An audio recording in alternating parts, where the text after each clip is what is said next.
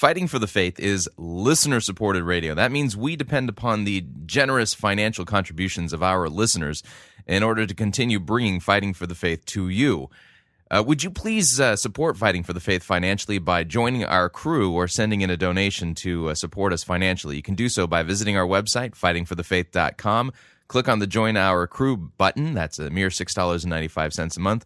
Or if you'd like to make a flat contribution, you can do so by clicking on the Donate button or making your gift payable to Fighting for the Faith and sending it to Post Office Box 508, Fishers, Indiana, zip code 46038.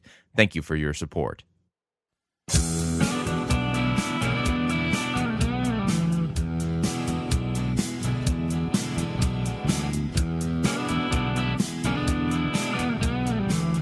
It's time another edition of Fighting for the Faith. Wednesday, January 26, 2011.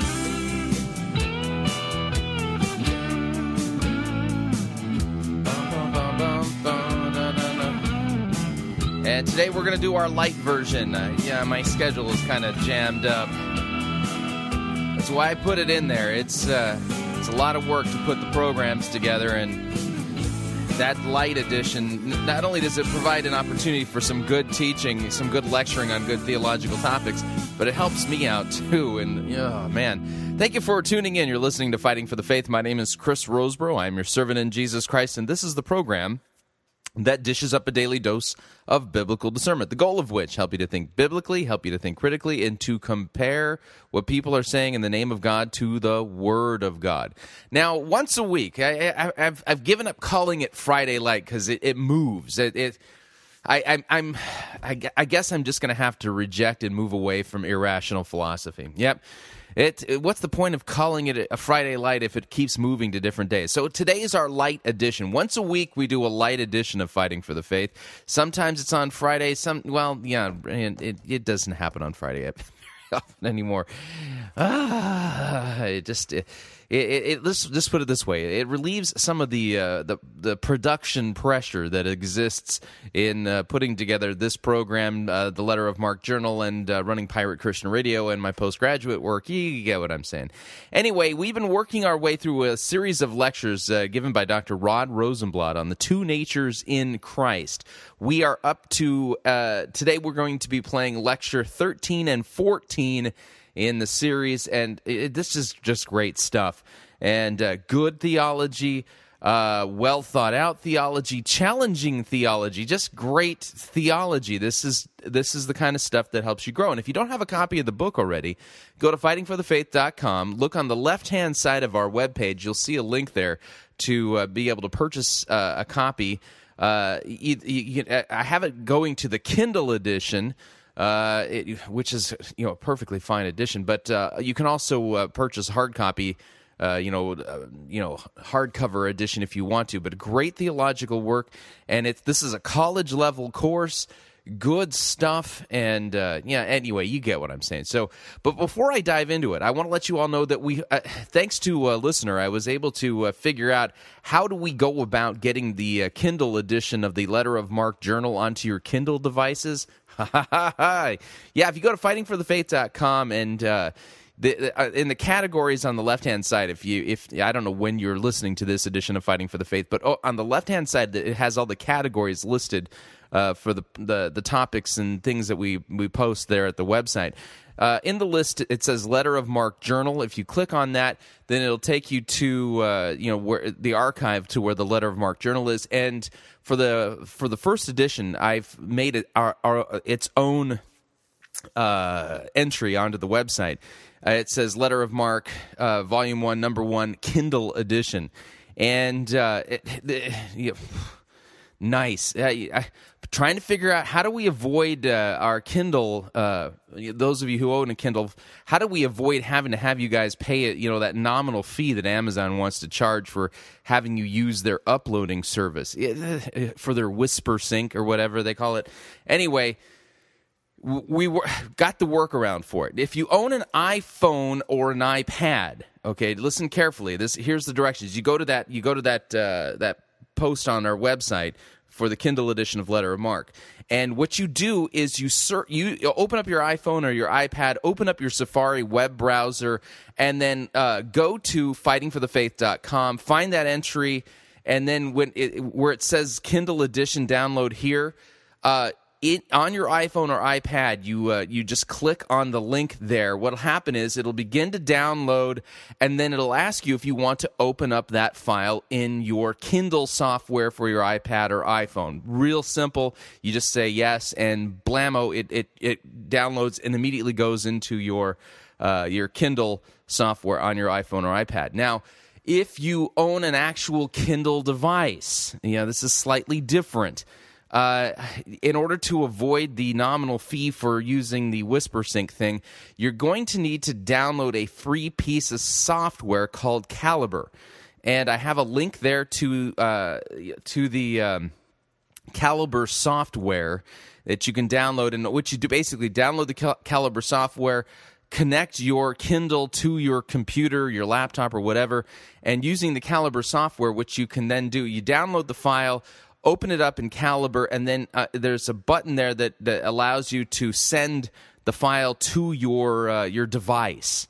You know, whatever that is. In fact, I think it works with multiple devices, including the Kindle. So that's how you do it, and how you avoid having to pay. Uh, that ridiculous nominal fee that Amazon wants to charge, and then you can read it on your Kindle very excited about this. Uh, I've mentioned that before, yeah, but this is just great stuff that we're able to live in a day where these digital readers make it possible for us to publish good theology, get it out to you into your hands in a usable format, in a readable format, and it feels more like a book and less like a a com- well, a computer document. You understand what I'm saying. Anyway, so without any further ado, here's Dr. Rod Rosenbladt, Two Natures in Christ, lecture number 13. Here we go. And when we're, we're done, we'll pause, pay some bills, and then play lecture number 14. Here we go. All right. Let's go to page, I think it's six, Roman numeral three. Did we do the ones that have the passages that deal with the session of Christ at the right hand of the Father? Roman numeral 3, I think it is. I asked Jan to edit this, but you've got everything, so we're, it, it's um, page 8, Roman numeral 3. Yeah. Did we, do, we, did we look at those last time? It's been a while. I can't remember. We've not. All right. Okay, overall, overall, what we're dealing with here is that he's going to do a study of the phrase in the Bible at the right hand of God, Old Testament and New Testament. Why? Because at the time, the charge against us was that though we say we believe in the true humanity of Christ, um, Christ is locatable. If he's a real man, risen, he's locatable. If you had the three axes in the universe, you could locate him. Where could you locate him? Well, you could locate him just to God's right, at the right hand. And what Chemnitz is going to argue is the way the phrase is used in the Bible, it's not a location. It's a literary way of saying co equality, co majesty, co this, co that.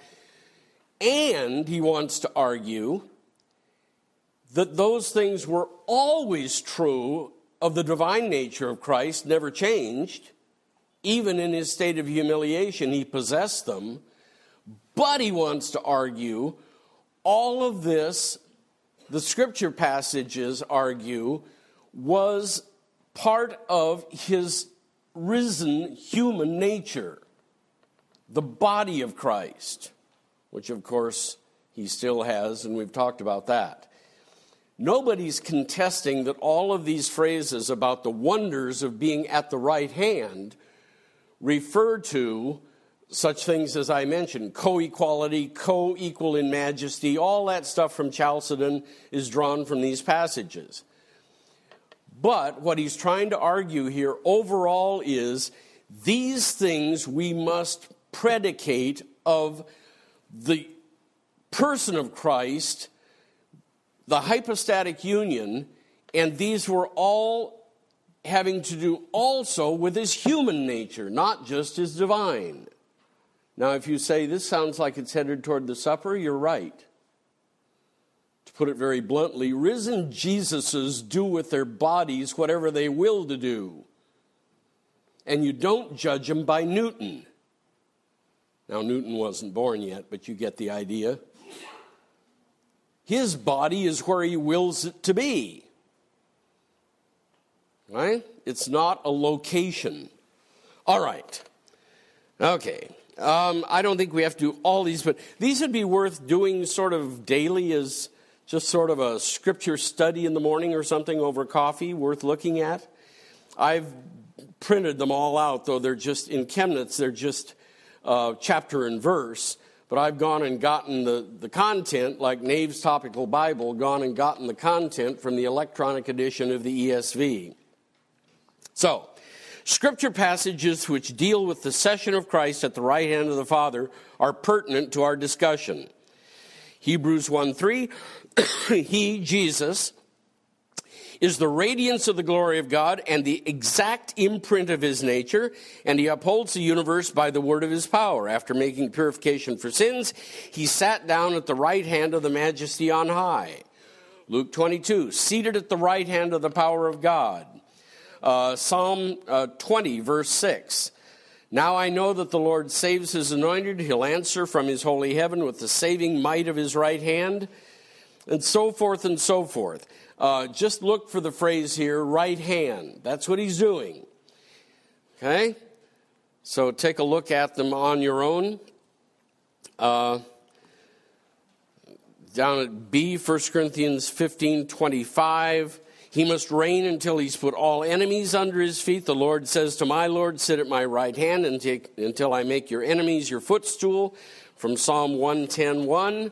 Then the next section, all these again studies of the occurrence of the phrase right hand or at the right hand or at his right hand. Uh, just verse after verse after verse after verse. Okay? Uh, then over at three, let's see. Let's see. Uh, oh, here, let me, let me quote some of the ones. I think you now have this in your edition. Some of Chemnitz's comments. Um, A4. Right hand does not indicate a member or part of God. Ugh. It indicates the power and activity of God by which he drives back his enemies, is present with his own, hearkens to them with his grace, his blessing, his help, his liberation, his defense, his preservation, his salvation, as shown in his miracles and all his glorious divine works. Here, the Lutheran is going to argue that uh, all of these things were shown by his miracles, culminating in his resurrection from the dead. It does not become the right hand of God here in time. There are no commingling of natures. Uh, the distinction of the natures remains even after the union, but the human nature lodges within Christ and sits at the right hand of God because it's been united with the divine nature of the Logos, which is at the right hand of God. After laying aside his humiliation in the exaltation, it's been brought into full and manifest use of the power of the right hand of God. Okay. Uh, another one from Chemnitz. The Father does all things through the Son and through his right hand naturally and essentially. The deity of the Logos works through the assumed nature, not essentially but personally because of the personal union.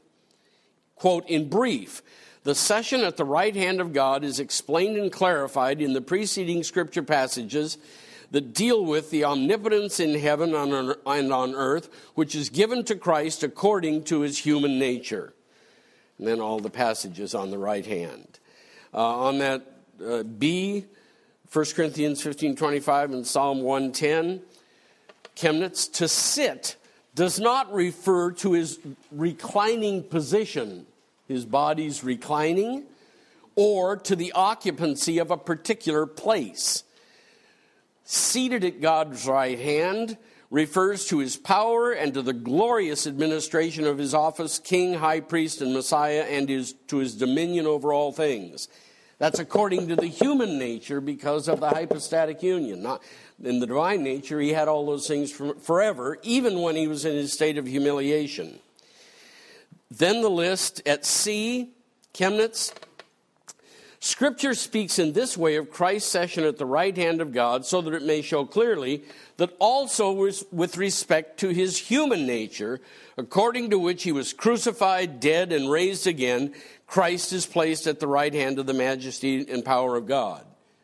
Don't dump the human nature. Huh? Uh, all of these are headed in the same direction, just passage after passage after passage after passage. Um, then in uh, over at uh, C12, terms such as in heaven, in the heavens, in the highest, do not restrict the right hand of God to one place, nor do they imply that Christ, according to his human nature, is sitting at the right hand of God in only one place in heaven. Uh, let me, I saw a typo there. Just a minute. Nor do they imply. Okay. Um, and again, then a long list of above the heavens, far above all the heavens, uh, high above all the nations, above the. It's a study of how that phrase is used in, uh, in the Bible. And again, he's contending what I told you. This is Christ according to both natures. One Christ, the one where the hypostatic union has joined forever the divine and the human natures. Okay? Four, other passages that deal with the communication of the divine glory or majesty. Again, some statements from Chemnitz. The outcry arises when they hear the phrase divine majesty. Say they, this cannot be attributed to or considered proper to any created thing, certainly not to the, the assumed nature. Chemnitz, we don't say this as if it's a commingling. Um, we would even be willing to grant that the body of Christ, through the ascension, has been translated into the state of the glorified bodies, that in this state it possesses first place among all the saints. But this kind of glory does not satisfy the statements of Scripture. It's greater than that. Okay? And then the, the passages from uh, the Transfiguration, uh, Luke 9 and uh, 2 Peter 1 both references to the Mount of Transfiguration. You'll find that some of these passages repeat, but I just took them mechanically. If he listed them, they went in again. They went in again. Okay?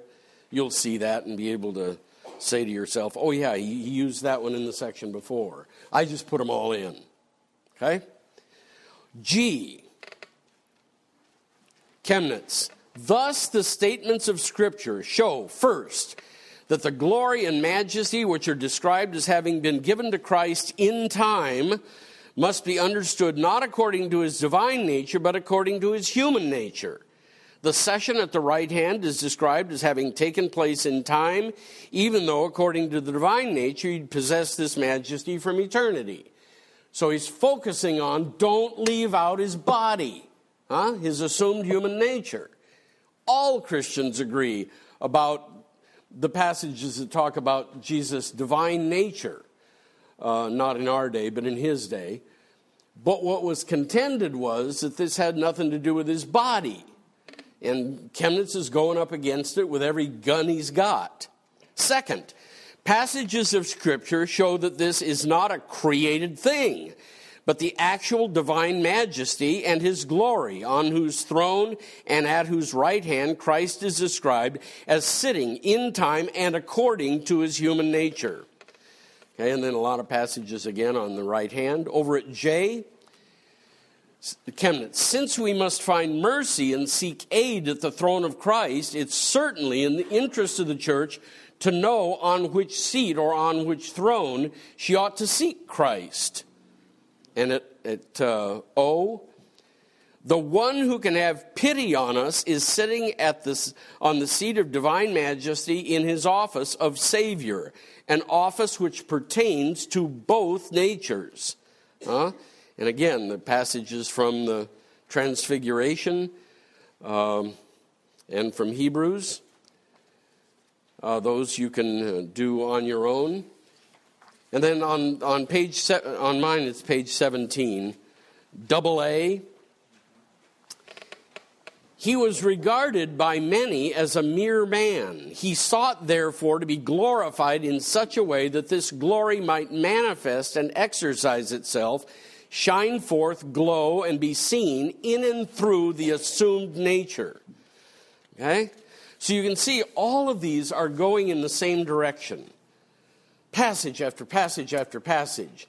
That Jesus is co equal with the Father, co equal in all glorious things, and especially according to his body, blood. Huh? This is why, this is the background to the supper. It's the background to the supper. Now, amazingly, I found with White Horse Inn listeners, the American evangelicals, the ones who are thinking, um, what I never expected to see in all the letters that come to the White Horse Inn is from evangelicals who are wistful, longing that there be something going on in the supper other than just the remembrance, that there's actually something going on. That surprised me. I thought they'd just say it as this is another dumb thing the Lutherans hold, but I haven't found that to be the case. They sort of wish that they could laminate our view of the supper onto their evangelicalism. Uh, I had Westmont students who wanted to try, do, try to do that, and I said, go ahead and try. But I think you'll discover that these guys thought this through pretty well. Calvin as a system, Luther as a system, Wesley as a system, you'll be hard, hard pressed to take one thing you happen to like and eclectically laminate it onto your system. I think you'll find it won't work. The background to the supper is this stuff according to his human nature. And that's why pastor can say, Take and eat. This is the true body of Christ given into death for your sin, Rod. Take and eat. And of the cup, this is, Rod, this is the true blood of Christ, which was shed for you for the forgiveness of sins. Now, Dr. Horton knows this that the fight begins here in Christology. And he's right, that it works itself out in the supper later on. Okay? All right, let me stop with that and we can open up for some questions. It's the same theme, you know, over and over and over and over again. Huh? And it's the background to what we do at supper. It's in Christology. Yeah, I've got a question. Uh, do the evangelicals still subscribe to that uh, belief that they held at one time, or still do maybe, that at communion they are literally transported? That's to... the Calvinist. Oh, okay. Where Jesus can't be in more than one place at one time, but, right. but you can. Uh, Mike, Bu- Mike Boucher calls it the elevator theory. Um, yeah, that's, that's the Reformed. In the evangelical circles, it's apple juice and crackers time. You know, and you get really, really serious, and the kids don't understand why everybody got really, really serious. But there's nothing going on. It's just you're remembering intensely and being grateful for Christ having died for you, which is fine as far as it goes, but it doesn't go far enough. That's one piece of it. Mike? Well, just a comment on that. Right, I can understand, though it'd be wrong, why the evangelicals symbolize the Lord's Supper, right? It's kind of weird because when you look at evangelicalism, all the passages, like the book of Revelation, they'll want to take that literally, even though there's obviously symbolism everywhere. And then the other passages that seem to be literal, they want to symbolize. Yeah. But, but I still can understand the logic in that. I can see looking at a passage mm-hmm. and wanting to do that. Mm-hmm. But right, when you look at the uh, Calvinist view of that, what passage is going to give you this elevator thing going up and down? I mean, how are you going to defend that and still believe sola scriptura? Yeah, I.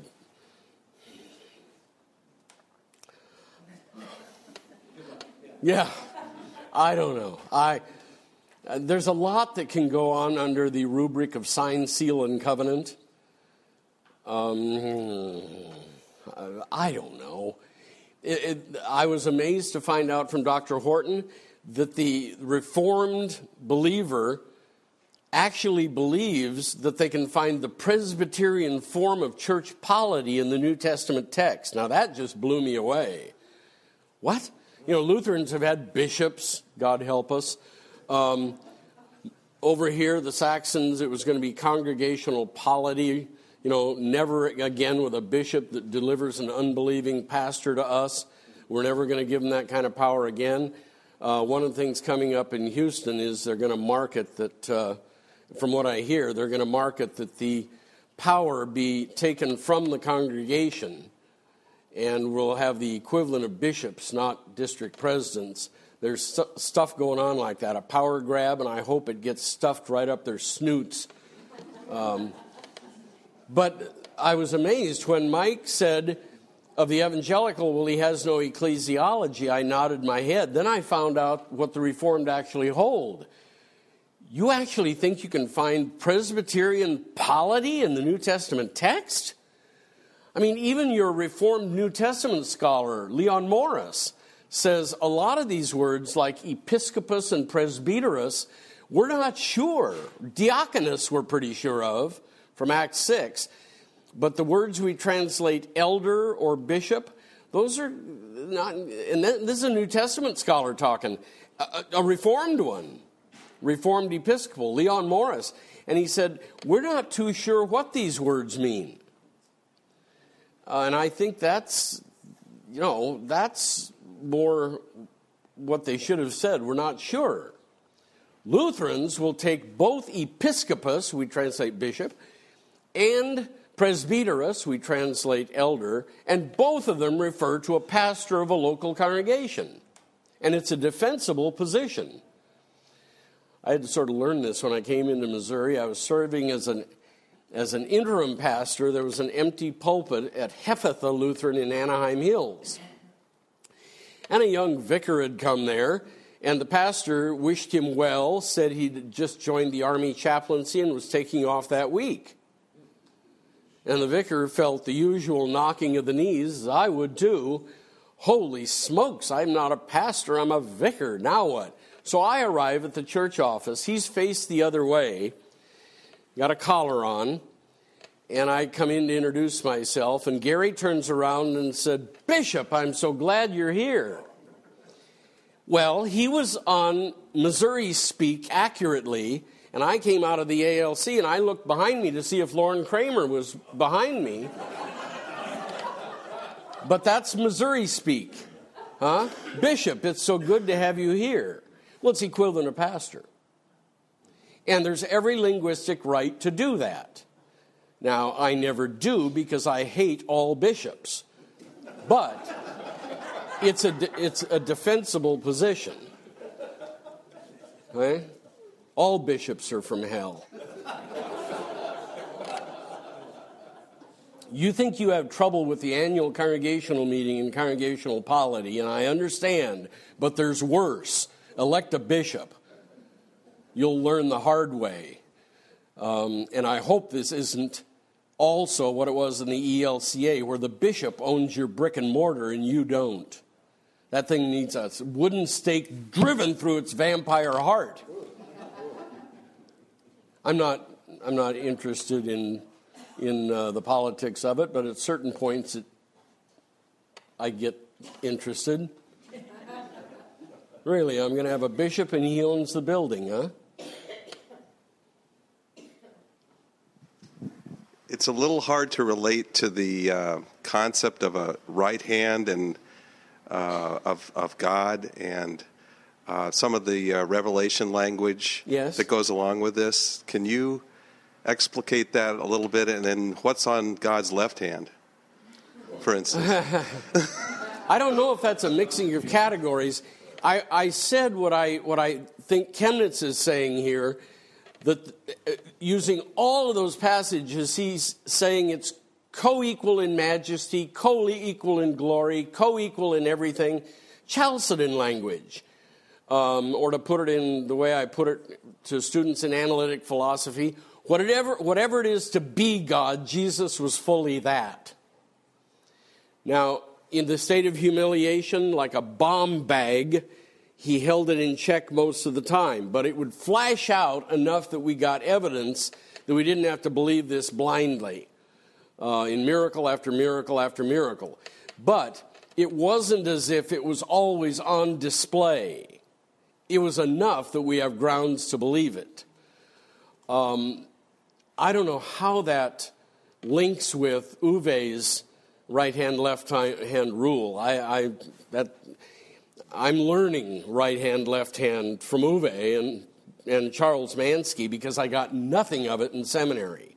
A liberal seminary or a conservative seminary, either one, zero. Um, but I was delighted to find out that the right hand is Pastor Rody or Pastor Hodel preaching the gospel from the pulpit, getting the bread to my mouth, sticking with their script, getting the cup to my lips, and sticking to their script, absolving me, and that's the extent of the right hand kingdom. Everything else is left. What do you mean left?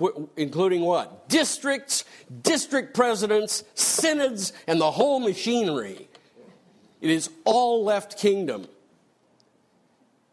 And I thanked Uwe and Charles for that because all of a sudden I had the category for thinking of all those guys the way I think of them. I just didn't have the category. it's all left kingdom. It's Daley's Chicago back rooms filled with cigar smoke. It's straight power and needs to be dealt with as such.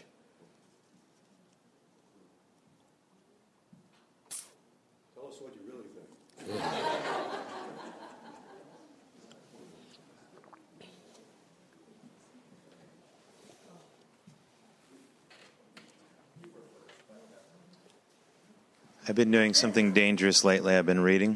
Oh dear. Yeah, I, I, on on some of this stuff, and I was I've been coming across uh, a term within Lutheran circles, spiritual body, and, and pertaining to yeah. explanations of some of what's going on here with Chemnitzes, but but they keep using the term spiritual body. You know, it's in Scripture, but I don't know. There aren't many parallel passages to that. You know, it, it is a biblical phrase, but I'd have to work myself at it. Uh, usually, uh, you know, I haven't found that once in Chemnitz.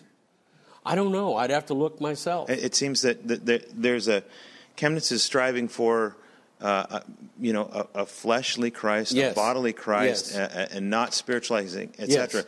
The location thing here, he's he's trying. It seems that he's we're dealing with terms, accommodations to language. Um, for location, right hand, etc. But he's trying to show that this relates to power and right. position, co-majesty, co-majesty. And I'm wondering, uh, uh, because you said this is a backdrop to the supper, the that that the part of maybe the explanation for for the presence, mm-hmm. however you define that, mm-hmm. um, that that this that this this word somehow spiritual body, this term somehow plays into that? It could be that it does, and I'm just ignorant of it. It isn't the language of Chemnitz. When we get into the chapter on the supper, it isn't the language he's going to use. Um, but I'd have to look myself. And it has to do also, there's, uh, and I'll have to get that to you, something on ingesting too. Well, it is going to have to do with the mouth. Mm-hmm. When Mike brings me the latest Reformed, obscure Reformed confession and says, Could we get together here? And I say, Before I read it, Mike, what goes into my mouth? And he said, Well, bread and wine. I said, I'm not going to sign your confession. You just answered my question. They'll never say yes to that. There's not going to be agreement. They're confessionally bound against our position. It just ain't going to change. But what you, what you, uh, your question reminded me that I brought along for show and tell one I mentioned very, very early on in the course. Here's St. Athanasius on the incarnation of the Word. This is the one from St. Uh, Vladimir's Press in New York, the one that C.S. Lewis calls a galloping translation. Um, This is reputed to be the best book on the person of Christ in the history of Western Christianity, and it is utterly simple to read compared to what you're working with here. Um, St. Athanasius on the Incarnation or on the Incarnation of the Word. Marvelous stuff. And the second greatest work in the history of the whole Western Christian Church is the one we're working with from Chemnitz. Anyway, I brought this along so you could take a look at it on the Incarnation, St. Athanasius.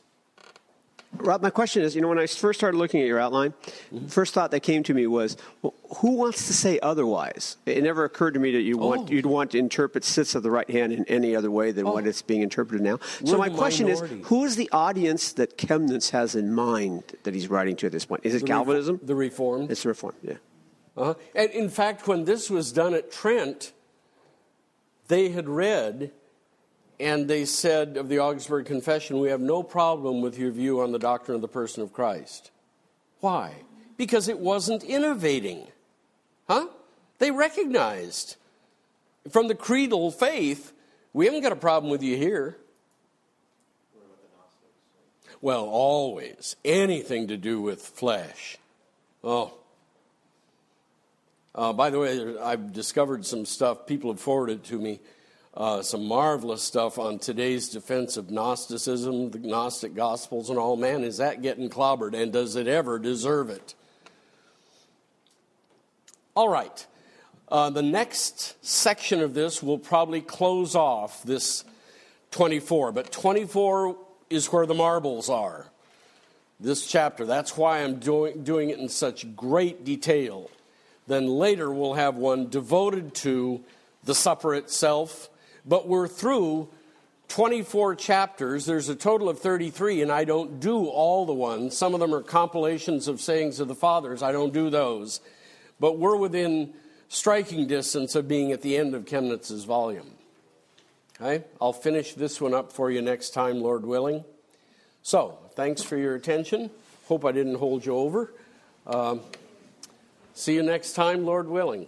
All right, we're going to pause right there. We're going to pay some bills, and then we're going to uh, continue on with lecture number 14 in the uh, series on the two natures in Christ. Uh, always learn something when I uh, when I listen to Dr. Rosenbladt. always, always, always something. And uh, I think he has the right uh, posture towards the Reformed. It's um, uh, that uh, once the Calvinists get to heaven, they'll be Lutherans. I mean, that's I think that's just the greats. We've got some significant differences. Our confessions, uh, there's a lot of common ground, and there's some stuff that. Uh, the reality is, is that those are those are um, where there isn't common ground. Those are battles that are worth fighting. At the moment, though, I think we got bigger fish to fry. Yeah, so uh, you know, I'll I'll take a Calvinist in my foxhole any day. oh man. All right, we are up on our first break. If you would like to email, email me regarding anything you've heard on this edition or any previous editions of Fighting for the Faith, you can do so. My email address, talkback at fightingforthefaith.com. Or you can ask to be my friend on Facebook. It's facebook.com forward slash pirate Christian. Or you can follow me on Twitter. My name there, Pirate Christian. We'll be right back.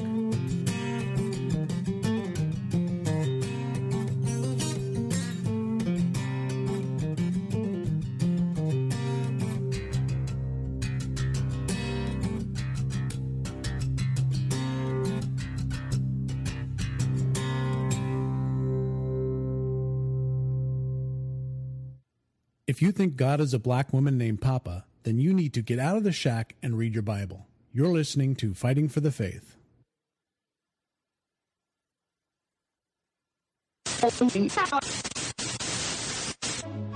You're listening to Pirate Christian Radio. We'll be taking your false doctrine now.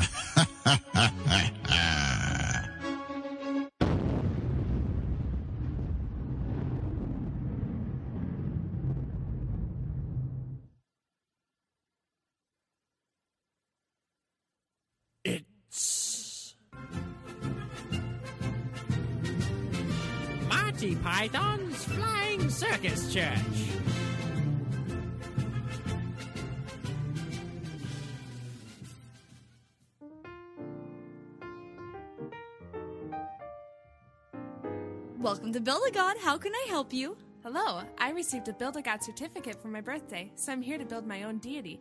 Oh, this has got to be so exciting for you. Oh, it really is. Okay, let's get started. The first thing we have to do is determine whether your God is male, female, or unisex. Men are pigs anyway. She has to be female. Great choice. Now we have to select some of the attributes of your goddess. What do you provide? Do you want her to be kind, loving, compassionate, just, angry, righteous, wrathful? The goddess I believe in would only be loving and kind. Perfect. Now, is there any kind of sin that needs tending to by your goddess? Sin? You know, things like lying, cheating, stealing, murder, homosexuality. Well, I definitely want my goddess to be gay affirming, and sin itself just feels so negative. I'm a good person, and I think my goddess will think everyone else is too. Oh, wonderful! Your goddess is coming along beautifully. Now we have to get to the difficult questions. Does your goddess offer an afterlife? Yes, my goddess would let everyone go to heaven. Except for Hitler, Genghis Khan, my good for nothing ex boyfriend. Oh, excellent, excellent! Now for the final step you have to name your goddess. Hmm. I think I'm going to name her Jesus. Oh, wonderful! That's what everyone names their god.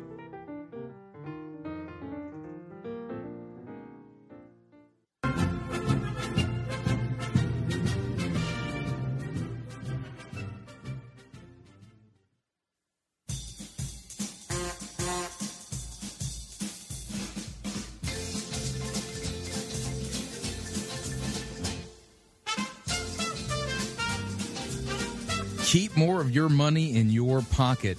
Hi, Chris Rosebrough here. If you're planning to travel anytime in the near future, then don't pay more for airfare, hotel rooms, or rental cars than you need to.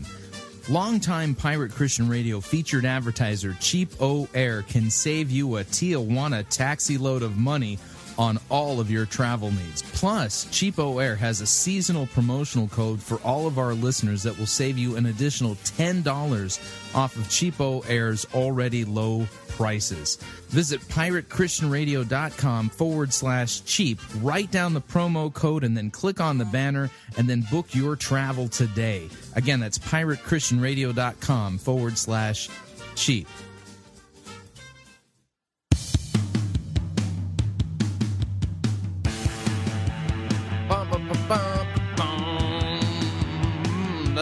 All right, we're back.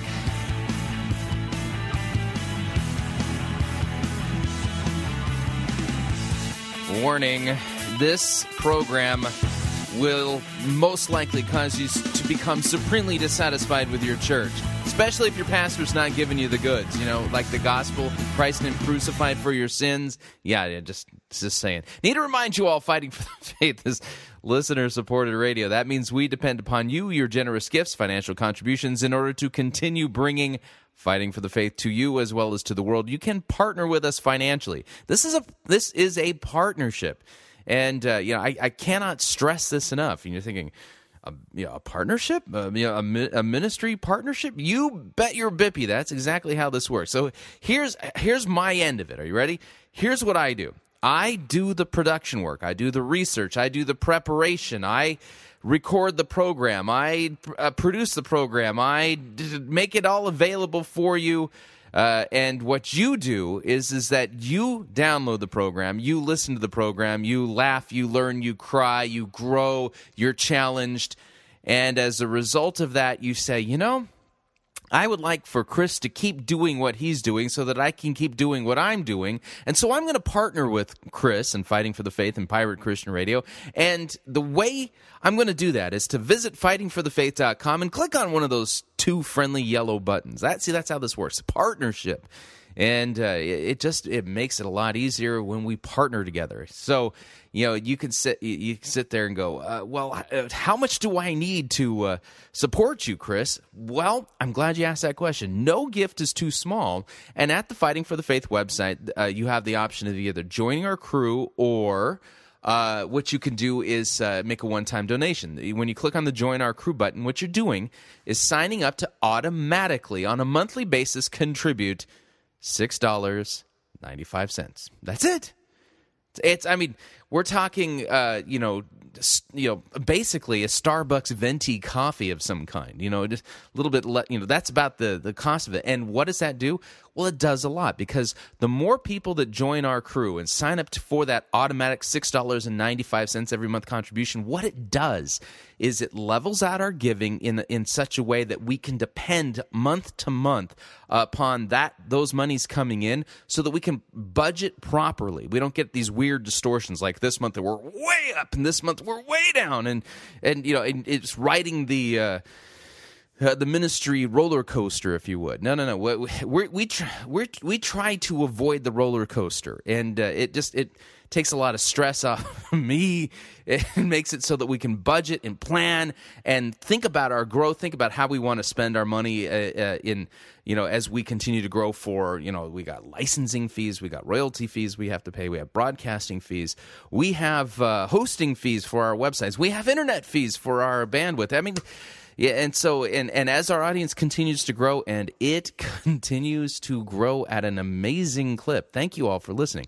But what happens is, as it grows, so do our expenses. And so, if you haven't joined our crew yet, please, please, please, please do so. Now, some of you are asking about the uh, Pirate Cove. I, have got, uh, I'm going to be announcing something regarding the Cove coming up shortly, and uh, I'll explain that later, but I'm not going to talk about it right now. You, have noticed I've kind of laid off the Cove talk because I've been trying to re- rework how we do uh, you know what, what what's the upsell, if you would, for those who join our crew. And I've and uh, based upon where we're going with our publishing and our journal and things like that, I've got the perfect solution, but I'm not ready to unveil it yet. So stay tuned on that. Now, if you want to make a one-time contribution, the way you do so is by clicking on the donate button, and then um, and you fill all that all out, or you can make your gift payable to. This is write a check, make it payable. Fightingforthefaith.com. Send it to Post Office Box 508, Fishers, Indiana, zip code 46038. And uh, and you know, then, it'll get here, and that's the other way to do it. So anyway, I, I do have uh, news regarding the Cove. you know, and I got well, I'm, when am I going to announce this? Hopefully by the end of the week, if not early in in next week, I'll talk about what we're doing uh, regarding uh, our our uh, our crew members in the cove because uh, we you know there's a value add that we're going to be we're going to change things up a little bit because of anyway it, it's hard to explain but anyway stay tuned. So all right we're ready for the next lecture on the two natures in christ and uh, this is uh, lecture number 14 here again is dr rod Rosenbladt. All right. Um, I am in my usual chaos that comes when finals week begins. Uh, the way that other professors have been able to avoid that has they've never told me how they do that. So even though I've been in the ed biz for 30 years, it's the same chaos for me at the end of every semester, and uh, I'm in that now. As we look through the section we're going to look through today, we are going to be closing off the chapter that we've spent time on because it's where all the marbles are. He's repeated over and over again um, the themes that he's dealt with earlier, and this whole chapter is devoted to passages. You've seen the extent to which I've I've gone in and grabbed them out of the electronic edition of the ESV and pasted them in. Uh, in Chemnitz, they're just references, and I thought, now I'm going to go get them so that people have got them in front of them. So I pasted in uh, from the electronic ESV the, the full text of what he had only references to. Anyway, in this chapter that we're finishing today, Basically, what he's doing is what we've seen him coming to through the whole book. And that is that without equating the two natures, um, without confusing them, he is going to argue like crazy that the deity of Christ shows forth through his body, through his humanity, and he's going to use passages to do it. We saw that last time. Blood, by its very nature, doesn't cleanse from sin. Then why does this blood cleanse from sin? And he wants to argue that every single time. It isn't inherent in blood in general, it's Christ's blood, and here's what the scriptures say, and here's why. So, overall, the chapter has to do with what is called the genus of majesty. That's uh, the third of three. And the species above that, or the, the category above that, is what's called the communication of the attributes. That is, that these are not walled off, the two natures of Christ are not walled off, as the Nestorians said, where he's true God and true man, but they're in watertight compartments. That's what he wants to argue against. He wants to say, the deity of Christ, according to the passages, shows forth through his body, hmm? manifests itself or shows itself through his body. We've done passage after passage on that. Uh, so that's overall what we're doing here. All right. Other scripture passages. Fifth, passages which speak of the anointing of the Spirit, and that these refer to the anointing of the human nature of Christ. Now, he'll grant that there are anointings, but he wants to argue from this one that it would be trivial if the Spirit anointed the Son um, only according to his divine nature. It'd be unneeded. So he's going to argue that the Son being anointed by the Spirit has to do also with his human nature, not just his divine. Middle uh, D. Adam, through the fall, lost the Holy Spirit, and the flesh, because of its depravity, was not able to contain the Spirit. But in the person of Christ, human nature was again anointed with the Spirit, not in small measure, but in such a way that he exercises all of his divine powers in his human nature. I added the italics. And then all of the passages that refer to that. Um, take a look, see if there's some you want to want to ask about here. Hmm? He would, he would, of course, defend that the divine nature of Christ didn't need an anointing. The divine nature was the divine nature. So, why do we have these passages? Well, he says, because Christ was both divine and human. So don't leave out his body, his blood, his whatever, corporeal nature. Okay? All right, then let's turn over to page 18, sixth. Passages referring to the wisdom and knowledge of Christ. Again, according to his divine nature, he is wisdom itself, possesses omniscience, etc. But according to his human nature, um, then he uses all the passages, particularly the ones from Luke, huh? That Jesus grew in wisdom and was filled with wisdom, Luke 2. Thus, also, thus also the fullness of the divine wisdom and knowledge dwelt personally in the assumed nature, in and through which it manifested itself more and more. And again, Chemnitz, as a result and because of his humiliation, that's the state of humiliation, his human nature could be ignorant of certain things and could increase in wisdom. But now, after he laid aside his humiliation, um, and here he's going to talk about the fullness of that. I don't know that that's the best explanation of some problematic passages, but I'm not going to uh, introduce those now. And then the passages, some of which you'll be familiar with uh, uh, already. Take a look at the passages on your own. These are especially found, you know, they're, they're book, there's book after book after book in, at Borders about the lost years of Jesus. Um, Does Scripture give us any information? A little in Luke.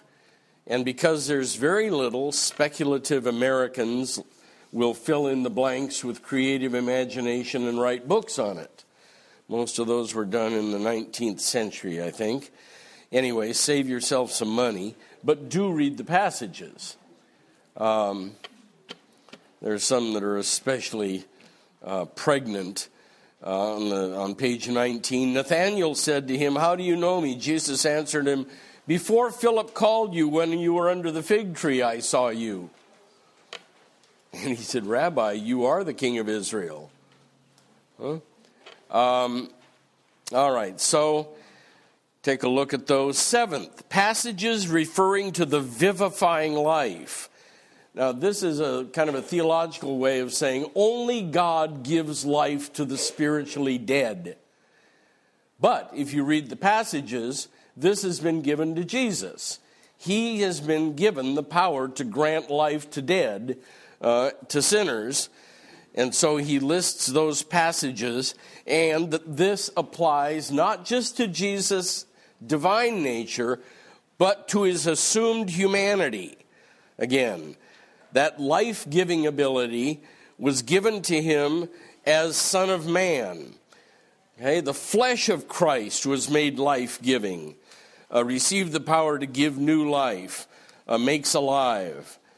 Uh, Chemnitz, the flesh is not life giving by itself, just like the blood is not, in general, um, able to forgive sin. But because this individual came down from heaven, and because the deity of the Logos does not restore and impart life to the world by itself, but in the incarnate state, in, with, and through the assumed nature. Therefore, the flesh of Christ is said also to give life. Um, so you take a look at the passages uh, on your own.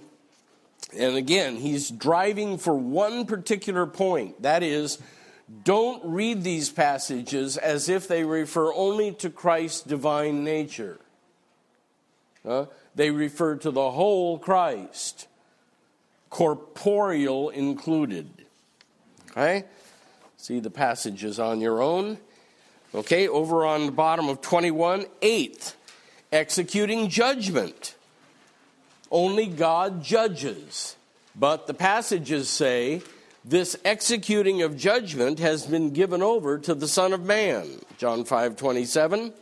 And he, God, has given him, the Son, Christ, authority to execute judgment because he is the Son of Man. Thus, he, Christ, will judge the living and the dead, not only according to his divine nature, but also according to, in, with, and through his assumed human nature.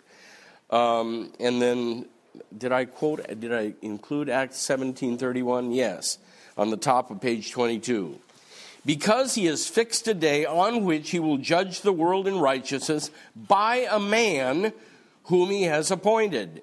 And of this he has given assurance to all by raising him from the dead. Trying doing that in an audience of philosophers. That's Mars Hill. Okay? Uh, and then passages that have to do again with that the power of judgment has been given to Christ also according to his humanity, not just according to his deity. Therefore, Christ has, according to both natures, the power of executing judgment. Ninth, passages which speak of Christ's power to cleanse hearts and consciences from sin no mere human is competent to do that. Cleansing hearts and consciences from sin is a peculiar possession of God. And then he's going to use passages to say, Christ brings also his human nature to this cleansing. Um, passages on Christ demonstrating this by miracle. One that occurs to me is the paralytic in Mark, and we've talked about it before the friends who can't get through the crowds with their paralyzed friends, so they put him on a, on a stretcher and they go up on the roof, pull off the tiles, and lower him down into the room. Um, and Christ comes to him, and the first thing he says is, Be of good cheer, my son, your sins are forgiven. What do they mumble in the back of the room?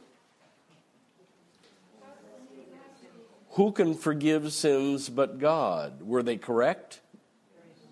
They were correct.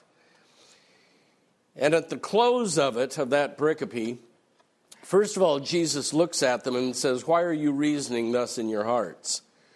For which is easier to say, not to do, which is easier to say, Your sins be forgiven, or Rise, take up your bed and walk? Which is easier to say? Your sins be forgiven. Why? It's invisible. It's invisible.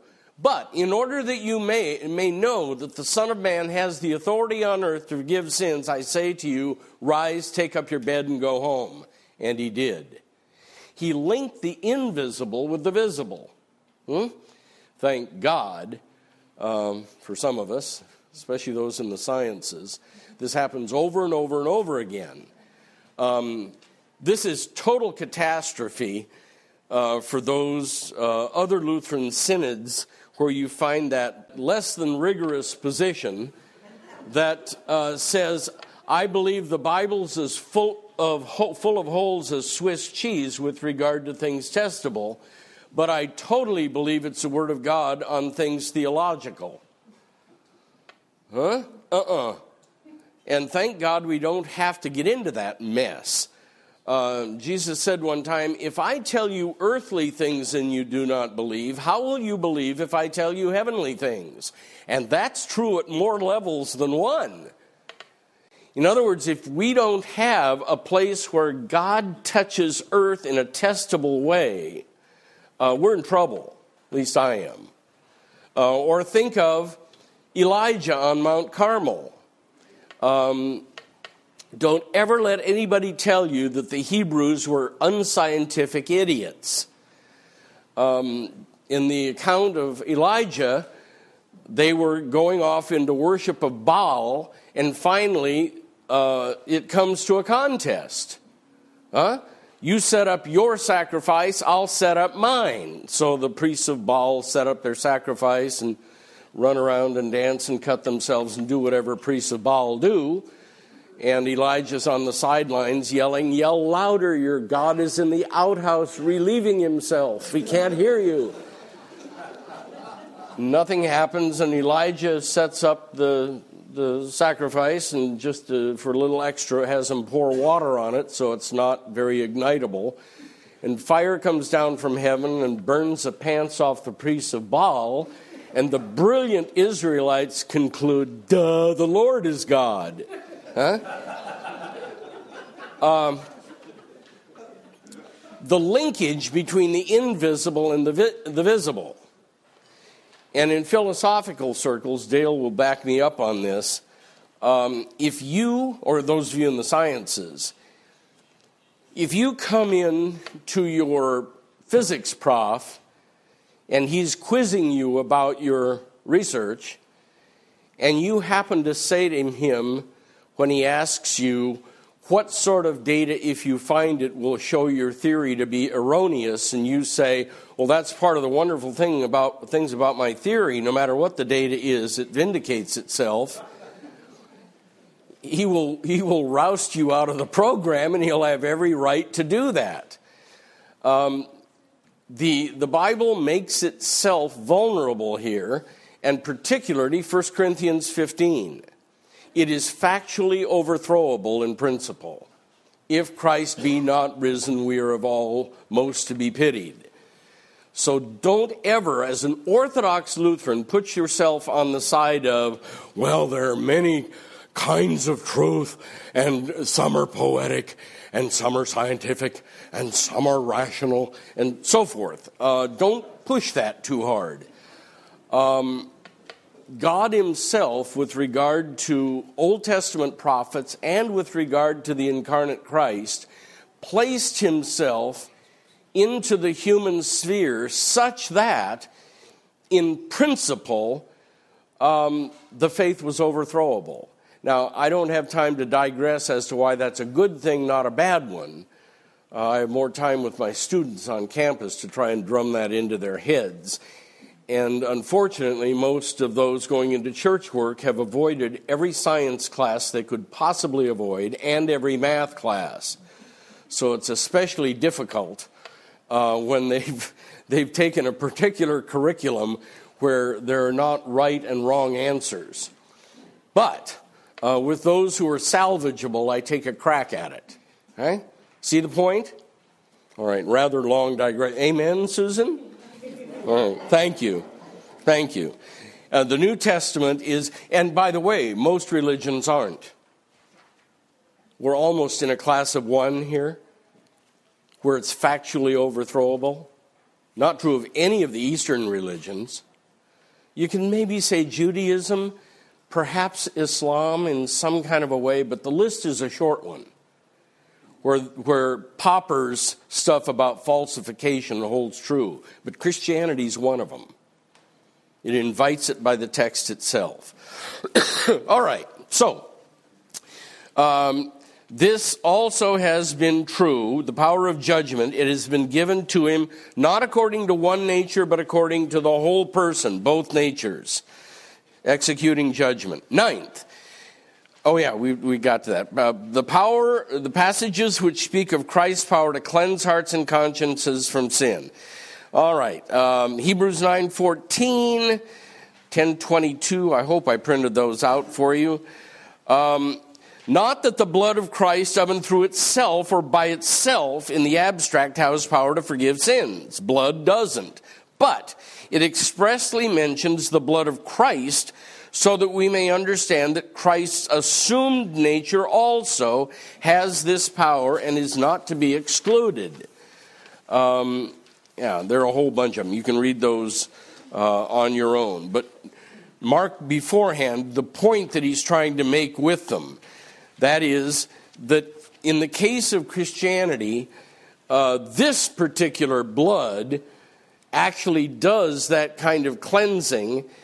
And we're not just talking about a divine Christ whose divine nature does this. And we know that really from just reading that blood doesn't have to do with divine natures. Yeah, that, that's kind of, we get used to that from reading. Uh, there's one passage in Acts that talks about the blood of God, which I would think would get more attention from evangelicals than it gets. Um, that's an odd way to talk. Huh? Anyway, read the passages looking for that in particular. All right, over on page 25. Tenth, passages which refer to the duties, I'd say works of Christ, as propitiator, mediator, intercessor, head, high priest, king, and savior refer not only uh, to Christ according to the one, but also according to the other nature. We're in keeping with his person, not only according to the one, but also the other nature, so that in the case of these duties, the works of Christ, the person has his actions and activities in through uh, both in and through both natures. Um, Christ carries on and completes these works, I say, not by his divine nature alone, by itself, but in communion with his assumed human nature, in order that the assumed human nature might be able to cooperate in these activities. It not only possesses its own natural properties or infused created gifts, but has the true divine majesty and power of the Logos personally united with it. Um, same theme over and over and over and over and over. This is why that historic confessional Lutheran theology is the least Gnostic theology you'll find on the market. So much so that many fellow Protestants are kind of offended by it or think we're kind of stupid. Huh? That we're always talking about the corporeal aspect of the one Christ, divine and human, and they can't understand why we can't transcend discussing uh, this human stuff. So, in those situations, you really do have something to contribute. Um, the, the mainline evangelical is, is very vulnerable to Gnostic. You might have uh, seen or read Dr. Horton's book, In the Face of God.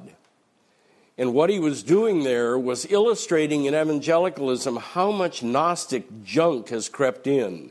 One of the chapters was entitled, Are Your Hymns Too Spiritual? huh? Lutherans are way on the other side of that one, more than the Calvinists, believe me. Um, and we, uh, Luther, they tried to dislodge Luther from this, especially with regard to baptism and the supper, and he was absolutely immovable. Uh, as I mentioned before, some of his friends, Lutheran friends, said, you know, if you could take the edge off that, we'd have a lot more people who would talk to us, and Luther would have none of it. Absolutely none. Uh, eat this for the forgiveness of sins. Drink this for the forgiveness of sins. Why? Because the Bible says this. Okay? That's in the background of all of what Chemnitz is doing here. So, in these saving works, he is not doing them simply by his divine nature, but also with the human. So that's why you're looking at the passages. Um, the human nature playing its part in the things which actually save us. Huh? And you may recognize that from Hebrews. I hope you do. That's part of what Hebrews is getting at.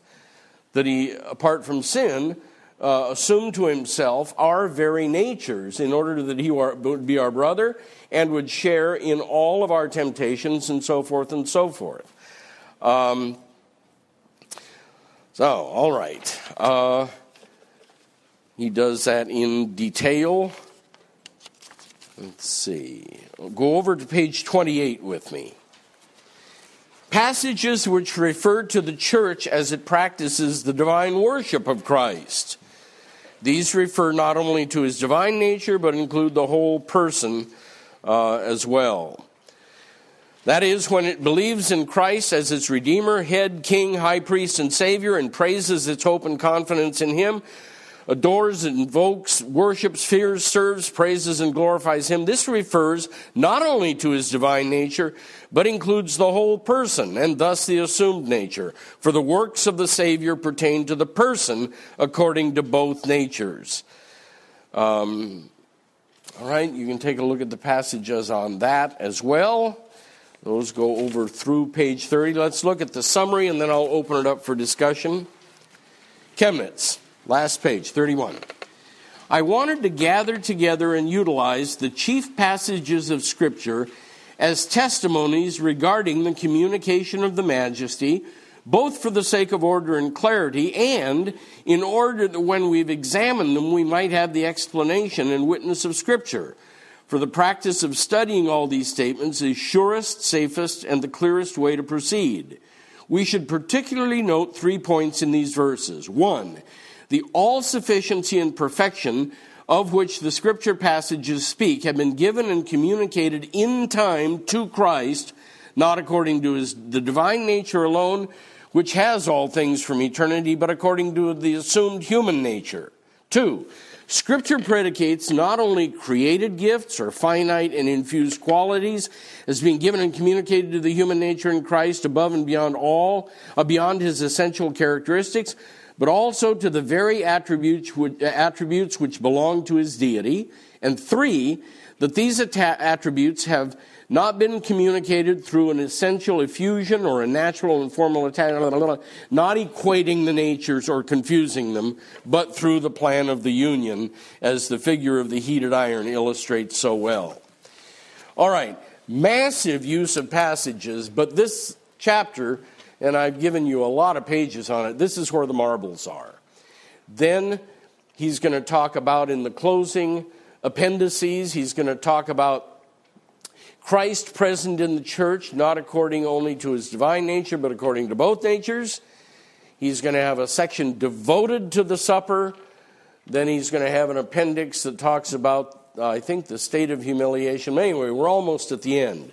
This one, though, uh, 24 that's come to you in pieces parts um, is really the core of the book. That's, that's where you want to ask yourself is this on or no?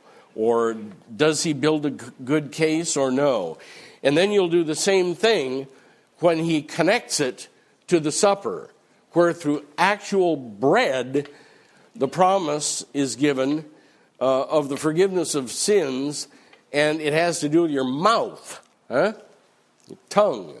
Drink this, eat this. He's going to connect those two or try to, and you'll see whether, uh, whether you think he pulls that off. Okay? That's the future chapters, but there aren't, as I said, very many of them. Yeah, Craig? Uh, Dr. Rosenbladt, I have a question regarding um, the, the supper. And I've noticed a lot of evangelicals don't even use the words of institution, I think, because they're so powerful this is. And isn't it more dangerous what the Reformed have done? They actually use those words of institution and say, well, actually, this has a spiritual meaning and not a Yeah. real material meaning. Yeah, Chemnitz doesn't bother with the Anabaptists of his day. He doesn't even bother. Who's in the crosshairs? The Reformed. And he's going to, in one of the next chapters, say, we better have really, really extensive and good reasons if we're going to depart from what the text actually says. And he's going to argue that against the Reformed. And he's going to say there aren't good enough reasons to justify leaving the plain meaning of the text. You see this later on reflected in Walther. Somebody says to him, What if you find out at the judgment that works were a part of justifying you? That it wasn't just faith in Christ? Walther answers, Then I'll say to God, You misled me with your word. Yo. You may differ on the details, but you sure like the spirit of it, huh? I, I do anyway. You misled me with your word. That's why I did. Uh, it's that same sort of thing. Um, and you may uh, read it and say, I'm convinced, or you may read it and say, I'm not convinced, but he's going to have a shot at it. And it's they who started the fight. This is a response to something uh, that they had already made confessional on their side. I wonder if you could comment, uh, Rod, on the uh, power of, uh, in, in our practice as Christians, uh, Lutheran Christians, the power of, of the implication of this, uh, the two natures of Christ, and, and Oh. how it impacts our piety and our, you know, our life uh, from birth to death. Yeah, I, I mean it's no it's no secret. We have a view of baptism that has to do with assurance, not just something that you went through. Luther talks about this is daily. All internal answers had failed him. All of them. He know, knew those were to be suspected. Spe- Even stuff about faith. Under pressure, he said, it'll give way. It's not going to hold you. Um, and with regard to the supper, we've seen that, uh, and we'll see it in the future here. Um, the, the alternatives are tragic. That is, when I would find the, the dead bodies along the road when I was at Westmont, it usually had to do with how glorious it was all supposed to be, but it wasn't. And there was no place to go all answers went back to internal. You know, are you reading the scripture enough? How is your prayer life? Is it enough? Is it deep enough, long enough? All of them headed you back and turned you back into yourself again. Luther thought that was awful. But you've got to have an alternative to that too, and we get it here. Look, if, uh, if it'll help heal your conscience, ask your pastor if you can confess to him. Certainly learn more about baptism um, than you've learned from the evangelicals. Uh, take a look at the Reformation and our branch of it in particular. And what you end up with is that the center of our piety has to do with water being splashed on our heads and us being moved into the kingdom of God from the kingdom of darkness by some water along with the word. And the center of our piety is will you eat this and believe the promise linked with it? Will you drink this and believe the promise? Uh, this is central to us, and there ain't anything more central. Uh, it's core. And Luther realized it when he was facing all that stuff about assurance. that the others won't do it and this will. I was amazed at some of the White Horse Inn letters. I figured that the evangelicals would just laugh at our view of the supper, but it's exactly the opposite. The letters to the White Horse Inn say, Man, I wish we had something that was actually happening at the supper. It's like they're looking over the fence and saying, Wow, huh. That I hadn't expected. And you'll even find some Reformed who will say that. Not, they're much more rigorous than the evangelical, uh, but some of the Reformed will recognize that when push comes to shove, there's not much going on, uh, not like you're talking about. So, all those things are pretty powerful. Pretty powerful. Uh, Westmont also, one of the ones was uh, simul justus et peccator is the Christian simultaneously still sinner, yet justified before God should he die tonight? That was new. That was new. Yeah. Hi, I'm Kelly Faltis, and it's my first time to this class. Good to have you here. Thank you, and my first time reading Chemnitz. So I just had a quick question. I was wondering if you could explain or how Chemnitz would classify when Christ says, uh, my God, why have you forsaken me? And if you could explain a little bit on how he would touch on the two natures. On that one, on, I don't on know. I'll, I'll, I'll keep my eye out for it. The cry of dereliction from the cross. Um, my guess is that he'll illustrate with it, but won't go too deep because there aren't parallel passages other than the predictions of it in the Old Testament, the prophecies that he will be as if deserted but there aren't a, a whole lot of others, so probably it won't be a lot. Eh, there, there were within the Trinity, and all we know is the predictions in the Old Testament passages and the report of it in the Gospels, and that's about it. How the second person can be as if deserted by the first person within the Trinity, I haven't the foggiest unless Scripture tells me the details. And I think he probably will treat it that same way. Uh, unless I have passages, I don't know. Um, that's my guess. I've had the experience of serving some of the churches you've mentioned where they emphasize uh, multiple baptisms, uh, multiple decision making, where they, they encourage you to approach the, the front of the church and uh, yeah. Be accepted again. Yeah, be I'd born like, again again. I'd like your discussion on that, please. Well, it's you're you're put into awful alternatives when there are no sacraments. You know, to to take those off the board and then try and reshuffle in terms of rededication or doing more or doing it more often or that's a long ways from here. Take, eat, and then be absolved. You know, Rod, take and eat. This is the true body of Christ, meaning the same body that was crucified. This is the true body of Christ given into death for your sin. Eat. Or take and drink, Rod. This is the true blood of Christ, same blood shed on the cross. This is the true blood of Christ shed for you and for your sin. Drink. And when you take that away, or the promises concerning baptism, the alternatives are awful. Just absolutely awful. Uh, they become part of the problem instead of part of the answer.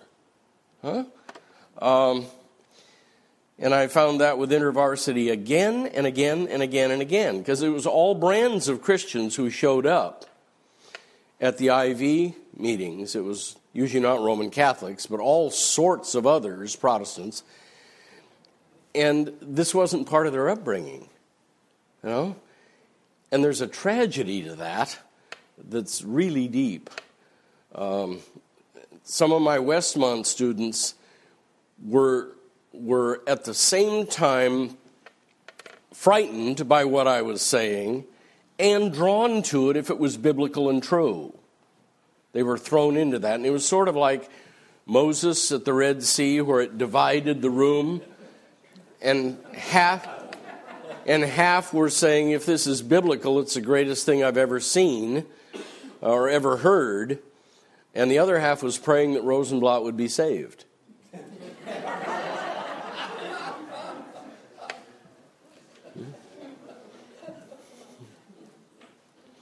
so it goes.